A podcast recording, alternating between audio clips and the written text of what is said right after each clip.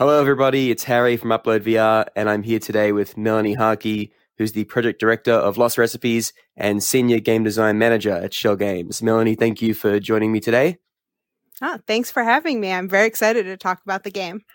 Yeah, yeah. So I figured we're here, of course, to talk about Lost Recipes, which came out very recently. I'm sure many people will be aware of it. But before we get into that game, I just wanted to talk, I guess, a bit about your personal history, like what games you've worked on. You've been with Schell Games since 2005, I think, so it's quite a long time. What's been oh, your yeah. kind of personal history with the studio and, and how did you kind of get to where you are now? Oh, yeah. So I started working at the studio when I was actually an undergrad at Carnegie Mellon University. I was taking a class with Jesse Schell, who's a professor at Carnegie Mellon University's Entertainment Technology Center.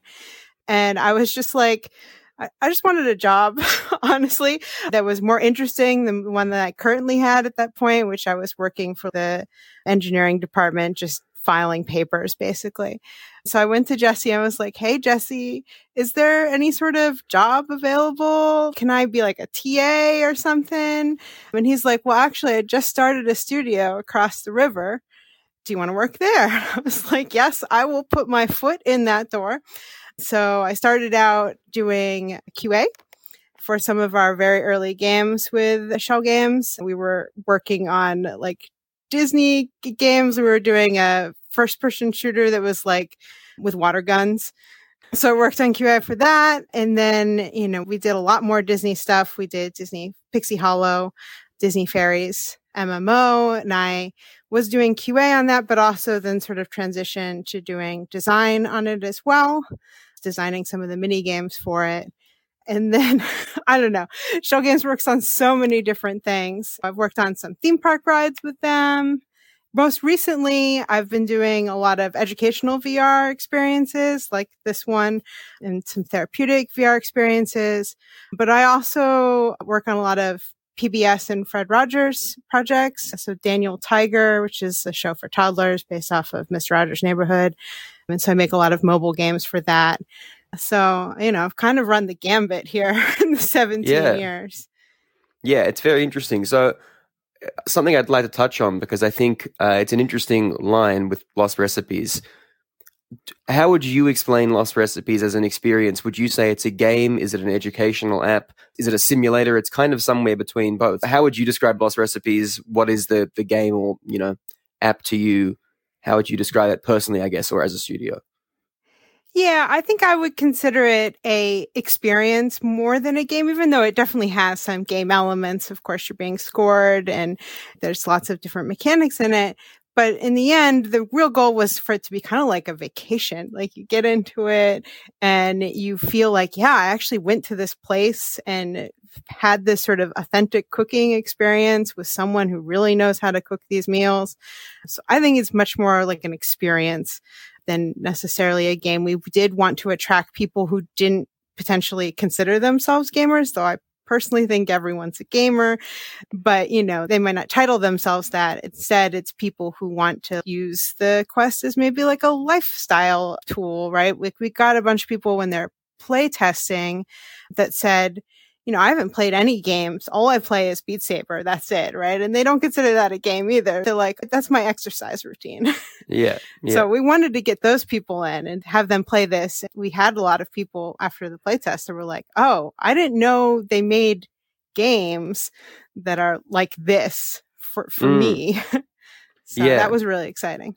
That's super interesting. I'm guessing an intentional decision, which I really liked. It's designed to be very slow and yeah. you know there's no pressure. I love that when you put something on the floor the little chef's like oh i'll get that. There's no kind of stress or almost timer. Like the timers are very kind of lenient.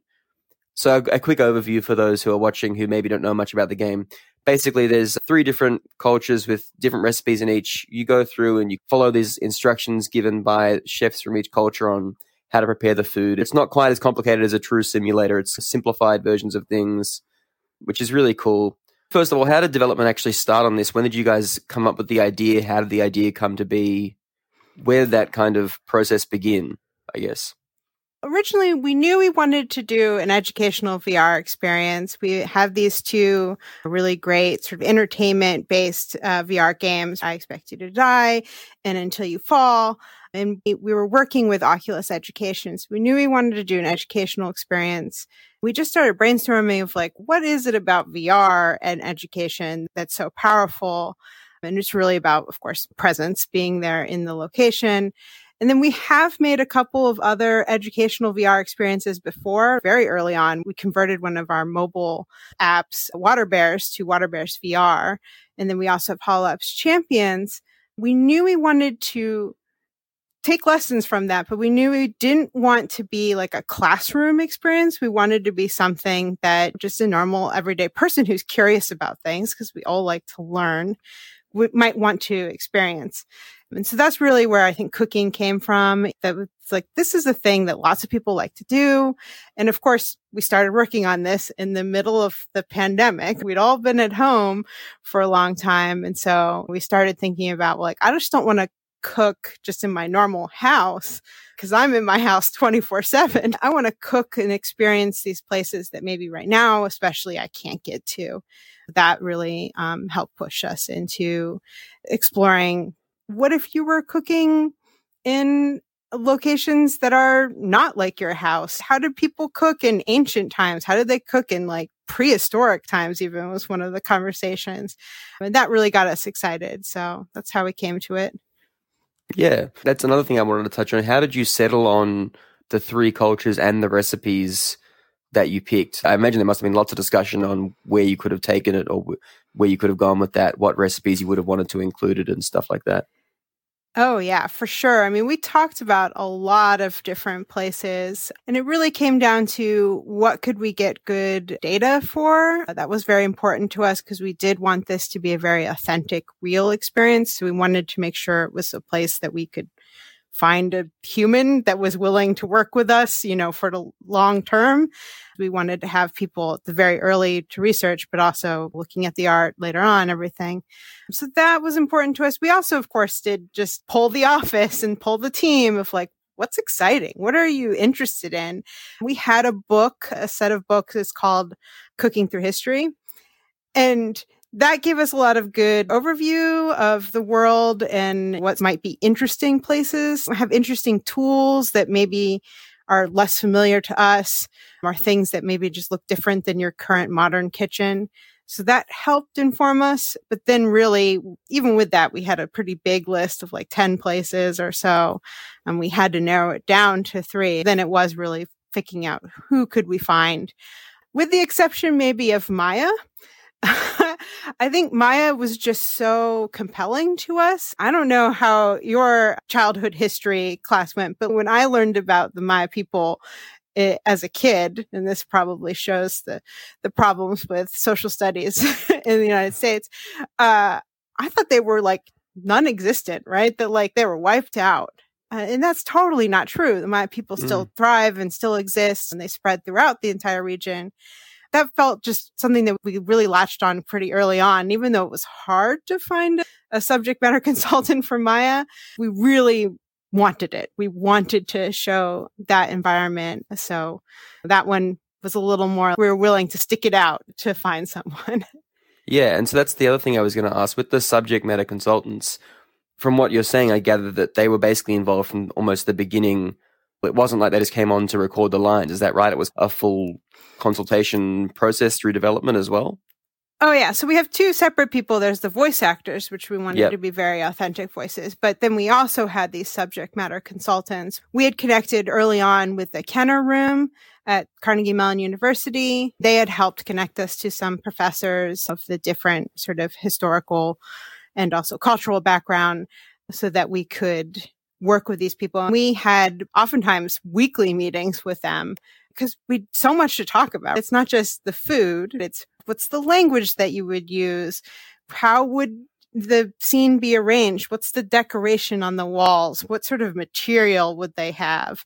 They didn't always have the answer. Sometimes they would point us to resources, books to, to look at, but it was just good to have someone who was connected to the culture working with us the entire way. Cause I'm not Chinese. I don't know about Song Dynasty, China we really wanted to make sure that it was authentic. So we had to get someone who was connected to that culture and, and who knew that history. And then, of course, the voice actors as well. We wanted them, you know, you're not going to find anyone from ancient Greece. Like that doesn't exist. Yeah. yeah. Um, but you can find someone from modern Greece who, mm-hmm. who's willing to to be a voice actor. It was great. We, you know, got very authentic voices. I feel really proud yeah. of that. The whole thing comes off as really authentic, and you can tell the research has been done. I also love that it, it strikes a balance between a lot of the actual kitchen environments feel like they're from another time, but also feel close enough to my actual kitchen that I kind of knew my way around. Even if hmm. you've not cooked with a, a wood fire, made pita in a wood fire oven, everything's in similar places or you kind of understand the layout. One of the things that I also did was I ended up going back and cooking. I did the um, steamed fish recipe in my own kitchen, which I didn't even really plan to do. I just had the ingredients and realized and went, oh, I'm going to try this out because I did it today in the game and it worked out really well, which was a real amazing feeling it's educational, but was the intention to actually make things that perhaps people could take something from and do it their own kitchen and there's a level of familiarity there? Or is that just like a happy coincidence, I guess? A little of both. I will say kitchens were actually much more similar to modern day kitchens than I think we expected originally. That was surprising, but we did have to modify some of them. For example, in ancient Greece, typically a, a house wouldn't have that oven inside their kitchen. They might, if they're a very wealthy house, they might have it out in the courtyard, but often more likely they will go to a, public baker and get their stuff cooked there.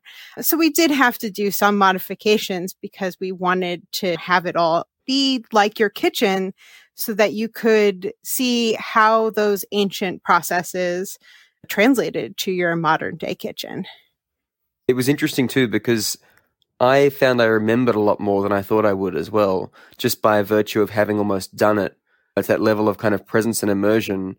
I did go back and skip through the recipe to give myself a refresher, did some of it again, and I was like, oh, okay. But a lot of it I remembered. And I think what's really cool too is that a lot of the focus is non specific. It's very much like a splash of this, it's ratios, this much, double that. So you can take that no matter whether you're using a cup of something or a tablespoon or whatever you can adjust that yourself very easily and, and it's way more memorable. So I really loved that. I thought it was an amazing byproduct that I wasn't even really expecting to come from my time with the game. It was really special to feel like I had learned something without going through a recipe book either. It didn't feel like I'd sat there and, and read something uh, or watched something. I felt like I'd done it and then I did it again, but not in VR. Often you do things the other way where you do it first in real life and then you're comparing it. So that was really cool. That really stuck out to me as something that I didn't expect, but lovely to have happened. Yeah, we definitely wanted people to try these recipes in their own homes. We didn't want people to get bogged down in like super details. And in fact, a lot of ancient recipes, they don't, they're not going to have those super yeah. details anyways. It's not like yeah. it has a list of like, yeah, they used a cup, a tablespoon. They yeah. don't have that level of detail for a recipe from ancient Greece. And we didn't feel we needed it. In fact, when we first started doing the recipe cards that are in the game, we had a lot more details originally when we first put those recipe cards together. What we found is people got really bogged down in the detail of like making sure that the color of the liquid that they've made exactly matched the picture that's on yeah. there and that they measured it exactly it started to feel really stressful to people. That's not what we're going for at all. We want you to feel accomplished that you can do these things in cooking. So we did purposely move the details to more things like ratios and things that were easier for people to translate and be like, yeah, that, that seems good enough. And then we also added, of course, the sort of gamey feedback, little sparkles to say, oh, yeah, you've done it. It's good. You've put in enough wine. Yeah. Um, so that way people didn't have to worry too much. As someone who really likes to cook generally, I find too that people who don't cook often get bogged down with stuff like an actual recipe because they get almost overwhelmed. Like you said, it becomes a stressful thing of like, oh, I've got to be putting in the exact amounts of this and doing this and this and this. Um, not enough people free themselves of that and realize you can look at a recipe and completely adjust a lot of it and it, it still often works. I think there are very few things in cooking where you don't have a lot of leeway. I would like to think that someone might come into this uh, and go, oh, cooking in general is not as involved or technical as I might think it is. It's a lovely way to reset your mind and reset the expectations of what cooking can be coming at it from an enjoyment first perspective as opposed to oh it's a list it's a chore that i have to do. I'm ticking things off. We're about what two or three weeks away from launch now. Are you guys happy with how it's gone? What's the feedback been? What have you been hearing from people? It's been very positive. I think we've got lots of feedback of people, you know, sort of saying that this is not like other cooking experiences. I think a lot of, especially VR, but I think even just in general, v- cooking games tend to be frantic and yeah. sort of silly. It's all about the plate spinning. Let me get this thing done really fast, serve as yeah. many people as possible. And and mayhem uh, and so as well. I, Lots of chaotic, like yeah. things are going everywhere. People are chucking things at each other unintentionally, and intentionally. I certainly love those games, but like we did purposely try to make something uh, different and unique. People have really picked up on this is a game where I can sort of relax. I can chill in it. And that's that's definitely the vibe we were going for. We wanted people to feel like this is a cozy vacation experience. The the feedback has been very, very positive. We're very excited about the reviews that we've gotten thus far. So uh, yeah. I think it's going well. and can we expect any updates in the future? Have you guys considered implementing hand tracking? Is that something that you tried and maybe became too complicated? I can see it making it more stressful because there's more to kind of think about as a player. Is that something you looked at? Because it feels like it almost could work maybe depending? Yeah so we actually tried early on to do like hand presence because right now we're very Job Simulator's term tomato presence right? You pick up something and your hand turns to that something. Um, really it just became much harder to do things. People started to look at the technique of how they're holding the hand mm. and i think it took some of the enjoyment away. I will say it also made somewhat problematic for things like stirring because we do a lot of fakery with physics so that things don't go flying everywhere because yeah, we didn't when you're want moving that your hands, feel. yeah, I can see how you. Yeah, exactly. In real life, when I'm holding a, a thing and stirring, my spoon hits the edge. I don't bust through yeah. the pot. But of mm. course, in VR, you know, I don't have that real physical pot with me, so I can totally bust through the sides of the pot. It made things feel like they were unintentionally doing stuff. We, yeah. we didn't want that. We wanted every motion that the user does to feel it is a physics game. So I'm sure yeah. it still has some wonk yeah, in it. But in general, we wanted people to feel like they had control, that they weren't accidentally throwing things. As far as an update goes, that's really stay tuned. I can't really speak to that yet but we really like the product. We really enjoyed working on it, and we'd certainly love to do more, I think. Yeah, because that's the only other thing I was going to ask, which I'm sure you'll probably give a similar response, was it feels right that for DLC with new cultures or whatnot, even if you can't confirm whether, you know, DLC is on the way, is that kind of something you guys thought about? Like, oh, we could expand this, adding another culture or adding more? Obviously, you had lots of ideas at the start. oh, oh, certainly. And we have like full lists of yeah. other environments that we are excited about exploring, even with some reference people that we might reach out to. I think that that is certainly something that we, as a team, while making it, we're definitely thinking about and very excited about. No promises or anything, but yeah. but we'll stay tuned hopefully. Yeah. Before we go, is there anything you'd like to say to people who have played the game? Any message you want to put out there? Shout outs, thank yous, anything like that? Anything you'd like to say to the community behind the game? Uh, well, certainly, I, I, would love to thank our subject matter consultants and our uh, voice actors because I think without them, we wouldn't have a game. And really, I just hope everyone gains some new appreciation of both how different and also how similar all of our cultures are, how familiar cooking is, and how it connects us all together as people. Yeah, lovely. Totally agree. Well, thank you very much for joining me. That was a, a lovely conversation. Yeah, hopefully we'll speak again soon. Yeah, thanks so much for having me.